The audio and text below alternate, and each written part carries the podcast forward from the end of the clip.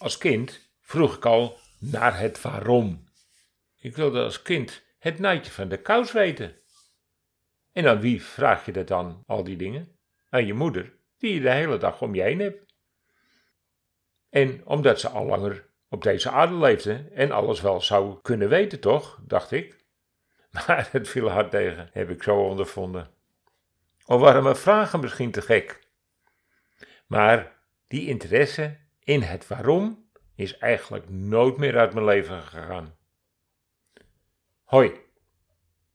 Leuk dat je luistert naar weer een aflevering van de podcast Helende Vingers. Toen ik zo'n vier jaar oud was, ging mijn moeder vaak, met mij natuurlijk, als ballast naar verschillende buren als die een verjaardag hadden. Eigenlijk waren ze de enige andere mensen die ik in mijn jeugd ben tegengekomen. Er waren geen kinderen bij mij in de straat, zeg maar. En als ik het rijtje afging en alle aanwezigen een stevige hand gaf, kreeg ik vaak een koude rilling door me heen. Een soort inzicht wat ze markeerde, merkte ik later op. En dan begon het waarom nog sterker te worden. Waarom gaan oude mensen dood? Waarom heeft ome Piet last van zijn rug? Waarom heeft tante Marie zo'n scheve rug? En later, toen ik op mijn zestiende ging werken, kwamen die waarom-vragen weer opzetten. Natuurlijk waren ook het hoe het werkt dat nou precies aan de orde. Maar daarachter kwam bij mij toch weer het waarom. Waarom gaat het zo? Waarom ging het fout? Wat gaat er mis? Hoe kan het beter? En wat nog belangrijker is voor mij, hoe is het zo gekomen? Maar in mijn omgeving ging ik het ook vragen als ze ergens lichamelijke last van hadden. Mijn vraag was dan: wat is er voorgevallen voordat dat gebeurde? En er kwamen verrassende dingen naar boven. Zou het kunnen zijn dat die veranderingen in hun leven de oorzaak was van de klachten die ze nu hadden? En zou het kunnen dat als ik die herinneringen verander, dat hun klacht dan zou verdwijnen? Ik werd natuurlijk voor gek verklaard. Jouw brein kan lichamelijke klachten oplossen, maar je brein kan je ook in vaste patronen laten lopen. Jouw lichaam werkt net als alles in je leven. En als je het waarom vindt, is het oplossen op verschillende manieren aan te pakken. In het waarom zie ik de weg naar verandering. Ik zie door het waarom vaak de diverse verbindingen die er zijn. Verbindingen die voor anderen zelfs nog onzichtbaar zijn. Verbindingen tussen vraag en aanbod, tussen oud en nieuw, tussen niet werkend en welwerkend. Ik had het natuurlijk op diverse vlakken ook wel toegepast, maar nog nooit op lichamelijke vlak. Als grafisch vakman loste ik diverse technische problemen op, vooral toen de computers zijn intrede deden. Apple is Amerikaans en wist totaal niks over onze Nederlandse systemen. De toetsenborden waren net aangepast en de printers werkten nog steeds niet goed. Ook daar keek ik naar het waarom werkt het niet. En hoe zorg ik dat het wel werkt? En na mijn verandering van werkplek naar het werken in de grafische industrie, ik begon namelijk een reintegratiebureau en mocht werken voor het UWV. Mensen ouder dan 50, langer dan 10 jaar uit het systeem, die weer aan het werk moesten. En ook daar werkte mijn vraag waarom perfect. Toen ik het waarom veranderde, veranderde ook hun leven. Het blijft voor mij nu nog leuk om overal het waarom te zoeken. Sommigen zeggen dat ik nooit volwassen ben geworden, omdat kinderen dit natuurlijk ook doen. Maar door het waarom te zoeken kom je tot verrassende processen. En de mogelijkheden zijn legio. Kijk eens naar je eigen verleden en zoek eens naar de veranderingen. En kijk eens verder dan alleen die gebeurtenissen of de emotie die je erop had. Kijk en voel eens dieper in jezelf. Waar waren jouw gedachten voordat die verandering er was? Wat was het verschil waardoor het veranderde? Hoe goed zat je eigenlijk in je energie? En wat dacht je aan? Zal ik een voorbeeld geven? Iemand werd ontslagen en kon nergens meer aan de slag. Ondanks diverse sollicitaties. Toen kwam hij bij mij. Na wat gesprekken vooraf kwam een waarom-vraag naar boven. Hij wist in eerste instantie die waarom-vraag niet echt. Dit omdat hij niet echt diep in zichzelf ging zoeken. En daar kwam mijn helderhorendheid natuurlijk mooi van pas. Wat was er gebeurd een jaar voor je werd ontslagen? vroeg ik. Kort gezegd vertelde hij dat hij niet echt meer tevreden was waar hij werkte en dacht aan een nieuwe baan. Maar uiteindelijk bleef hij toch maar bij dat oude bedrijf. Ja, ik vertelde hem dat het innerlijke gevoel naar buiten uitgestraald gaat worden. Anderen pakken dat aparte gevoel onbewust op. En ontevreden personeel reageert ook anders op de anderen. En als er dan bezuinigd wordt, zijn dat de eerste mensen die wegvallen. Dat is trouwens ook met sollicitatiegesprekken zo. Je gaat na een tijdje op zoek naar een nieuwe baan. Je bent natuurlijk zenuwachtig, maar je hebt ook eigenlijk nog een beetje die woede en die ergernis van je vorige bedrijf in gedachten. En als je bij dat nieuwe gesprek mag komen, vertel je natuurlijk over je kwaliteiten. Maar onbewust wordt er wat anders gevoeld. Er zit namelijk iemand die op andere dingen let. Ook het waarom. Waarom weg bij dat vorige bedrijf? Waarom nu hier? En wat nog belangrijker is, hoe is je uitstraling? Want je bent nog bezig met de ervaring dat je ontslagen werd. Dat voelen ze perfect aan en soms zijn ze er ook wel op getraind. Ze kijken meer naar het waarom je bij dat team past.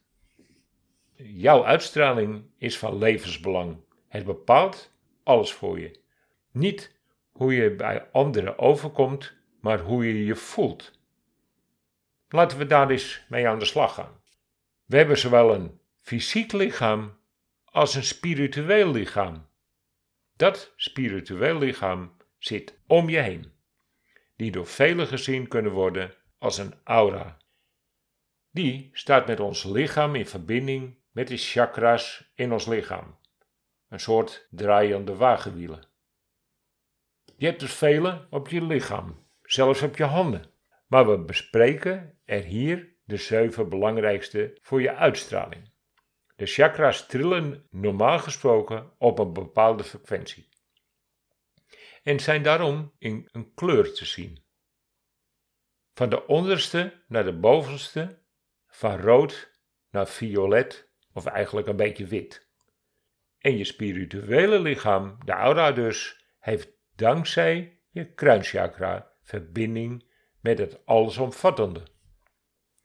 Bij ziekte of andere ongemakken in je leven werken jouw fysieke lichaam en spirituele lichaam niet goed meer samen. Die verstoring is op te lossen door die chakras beter te laten functioneren. Zodat wat je wenst in het leven tot op de grote hoogte wordt waargenomen. Maar het nalopen van die chakras heeft ook voor je dagelijks leven effect. Want als de chakras weer goed functioneren, zal jouw uitstraling in de buitenwereld ook anders zijn. Zullen we?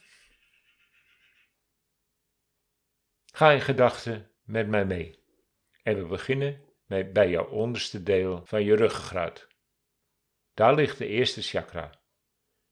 De kleur van een gezonde chakra is rood. Visualiseer een prachtige rode gekleurde bloem daar onderaan je ruggengraat. Het is de basis van jouw bestaan. Maak die kleur groter en zet je hele onderkant in het rood. Ga net zo lang door totdat zelfs je benen en tenen rood gevuld zijn. Voel hoe anders dit nu is. We gaan naar de tweede chakra. Die ligt op je onderbuik. en de kleur hoort oranje te zijn. Denk aan een mandarijntje of een sinaasappel en maak de tweede chakra prachtig oranje. Vul hem helemaal dat hij mooi oranje is. Er zit nu een grote oranje ring bovenop het rood, helemaal rond binnenin je lichaam. Op naar de derde chakra. De zonnevlechtchakra, gelegen tussen navel en onderkant ribbenkast. De kleur daarvan hoort geel te zijn. Zie hem als vele blaadjes van de zonnebloem. Maak hem prachtig geel. Hierdoor krijg je de frequentie van de grote gele ring in je lichaam. En als hij helder geel is, gaan we verder omhoog. Naar de vierde chakra. De hartchakra. En die is groen gekleurd. En natuurlijk boven en rond je hart. Maak die chakra frisgroen net zo lang dat er een grote groene ring zit boven die andere kleuren.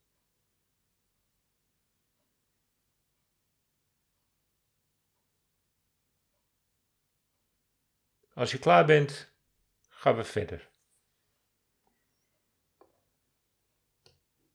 We gaan naar de keelchakra en gelegen op je keel en de schildklieren. De kleur die deze chakra hoort te zijn is blauw. Kleur deze wagenwiel mooi helder blauw. Het is je chakra van het goed kunnen uiten. En natuurlijk ook voor je schildklieren. En als die prachtig gekleurd is, helder blauw, verschijnt er een grote blauwe ring bovenop die andere kleuren. We gaan naar de plek tussen je wenkbrauwen. Daar ligt de zesde chakra en het is de chakra van het derde oog. De chakra voor inzicht en extra veerkracht. De kleur van die chakra is indigo, een kleur tussen lichtblauw en wit. Zie in gedachten die chakra in die prachtige heldere kleur staan. Het zal je meer innerlijke rust, maar ook inzicht geven. Ook hier merk je een grote gekleurde ring bovenop de andere kleuren als die helemaal gevuld is. En als je dat opgemerkt hebt, gaan we naar de volgende chakra. Het is de zevende en laatste chakra in je lichaam. Die zit bovenop je kruin. Kinderen waar de schedel nog niet helemaal gesloten is, hebben nog meer verbinding met het hogere dan wij. Maar als ook deze chakra weer op de juiste kleur zit, merk je dat vanzelf. En die kleur is violet. Een hele lichte kleur die soms ook wel als wit gezien wordt. Gebruik een witte kleur om die chakra op te schonen. En als die laatste chakra is gekleurd, merk je dat alle gekleurde ringen in elkaar overgaan. Adem diep in en langzaam weer uit. Je fysieke lichaam zal reageren als je spirituele lichaam weer optimaal functioneert. En die aura kan ver buiten je lichaam opgemerkt worden.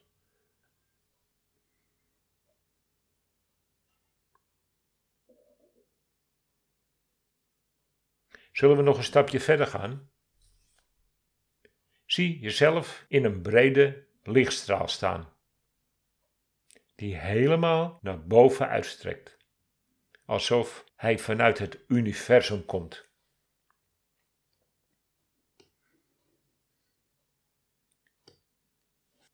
En zie nu een, op een vuisthoge afstand boven je hoofd nog een prachtige chakra. Natuurlijk heel helder wit licht. Dat is de chakra die in verbinding staat met je beschermengel. Controleer of deze zuiver wit is in die witte zuil, maar toch dat jij hem kunt waarnemen. Voel je ontspannen en heel verheugd. Ga nu langzaam naar je hartchakra met datzelfde gevoel. Jij brengt nu de verbinding met de spirits naar je hart. Je bent nu in staat verandering in je leven toe te laten. Merk het verschil op hoe anderen met je omgaan. En zodra jij iets vanuit je verlangen, je hart dus, graag wil ervaren, zul je merken dat het gaat plaatsvinden. En dat weet ik vanuit ervaring. Want een verlangende hartfrequentie is de frequentie die bijna alles mogelijk kan maken. Ik lees trouwens graag in mijn mail welke verandering jij hebt opgemerkt in je leven na deze oefening. Dank je voor het luisteren. Tot de volgende keer.